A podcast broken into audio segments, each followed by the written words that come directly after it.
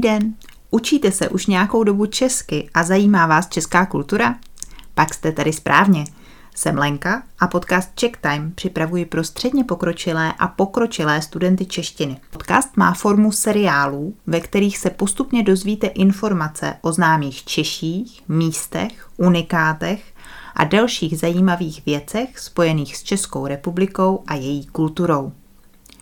Pokud vám nestačí podcast jen poslouchat, ale chcete s epizodami více pracovat a učit se česky, přihlaste se do konverzačního klubu, kde ke každé epizodě najdete transkript a další cvičení na slovíčka, gramatiku, užitečné fráze, poslech, psaní a mluvení.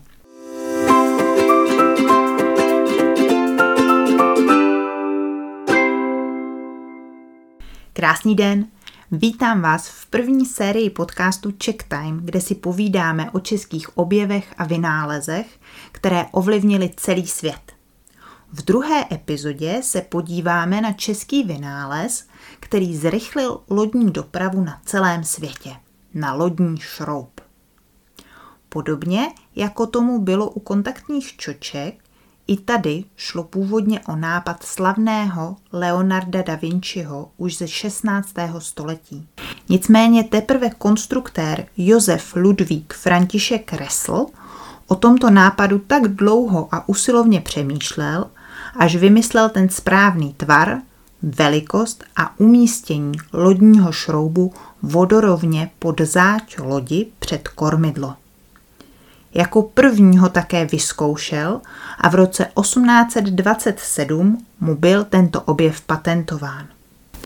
Do té doby používali lodě k pohybu kolesový mechanismus. Ten byl problematický hlavně při plavbách na moři. Správným tvarem a umístěním lodního šroubu Resl lodě výrazně zrychlil. Josef Resl se narodil 29. června 1793 v Chrudimi.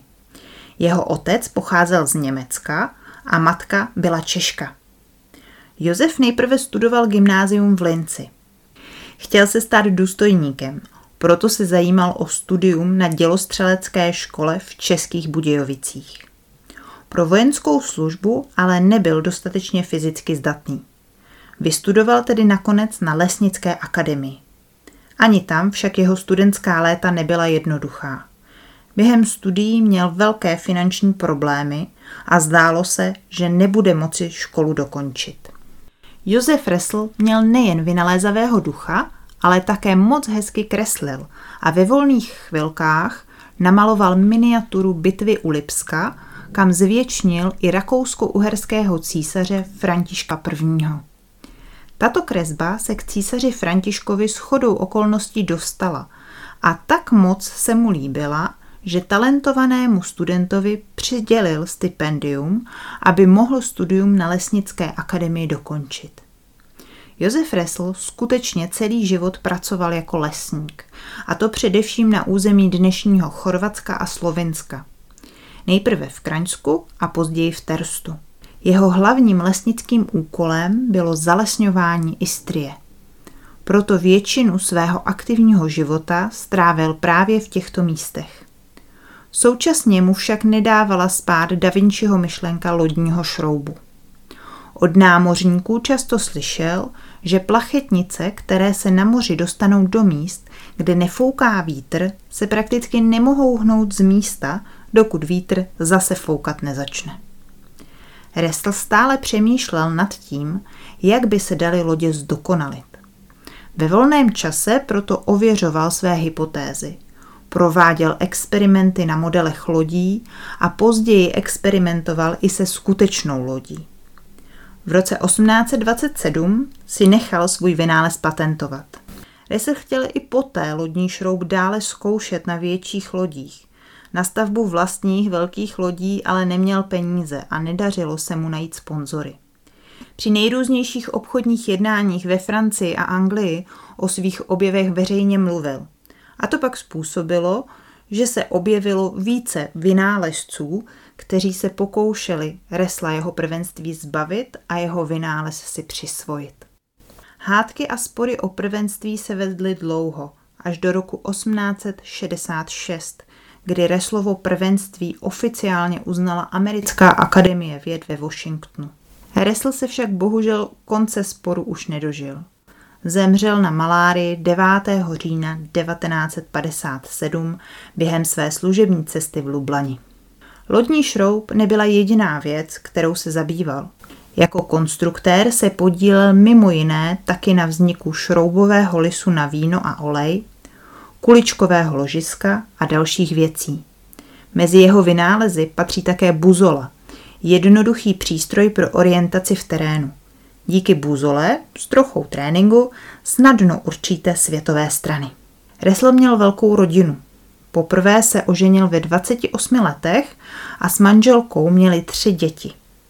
Manželka Jakobína v roce 1826 zemřela a Josef Resl se po druhé oženil až o čtyři roky později v roce 1830. S druhou ženou měl dětí dokonce sedm. Celý život žil ve skromných poměrech. Stejně jako u řady jiných objevitelů byl význam jeho světového objevu doceněn až po smrti. Dnes se k Josefu Reslovi hrdě hlásí nejen Češi, ale také Rakušané a Slovinci.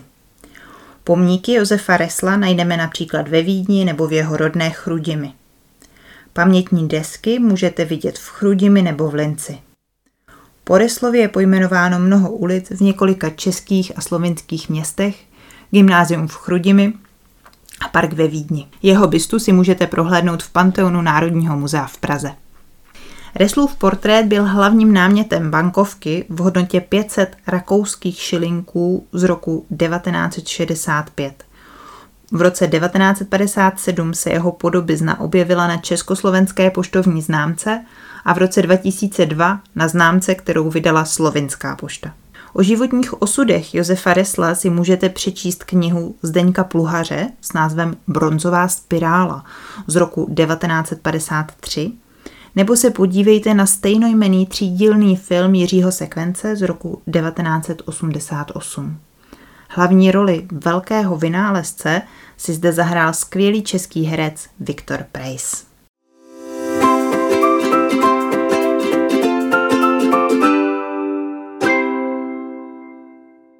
Líbil se vám příběh a nestačí vám jen si ho poslechnout? Přihlaste se do konverzačního klubu Check Time, kde najdete transkript a další cvičení.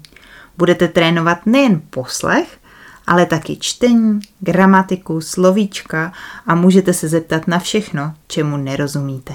Link na přihlášení najdete v popisu epizody. Zatím se mějte přesně tak, jak chcete a užijte si den.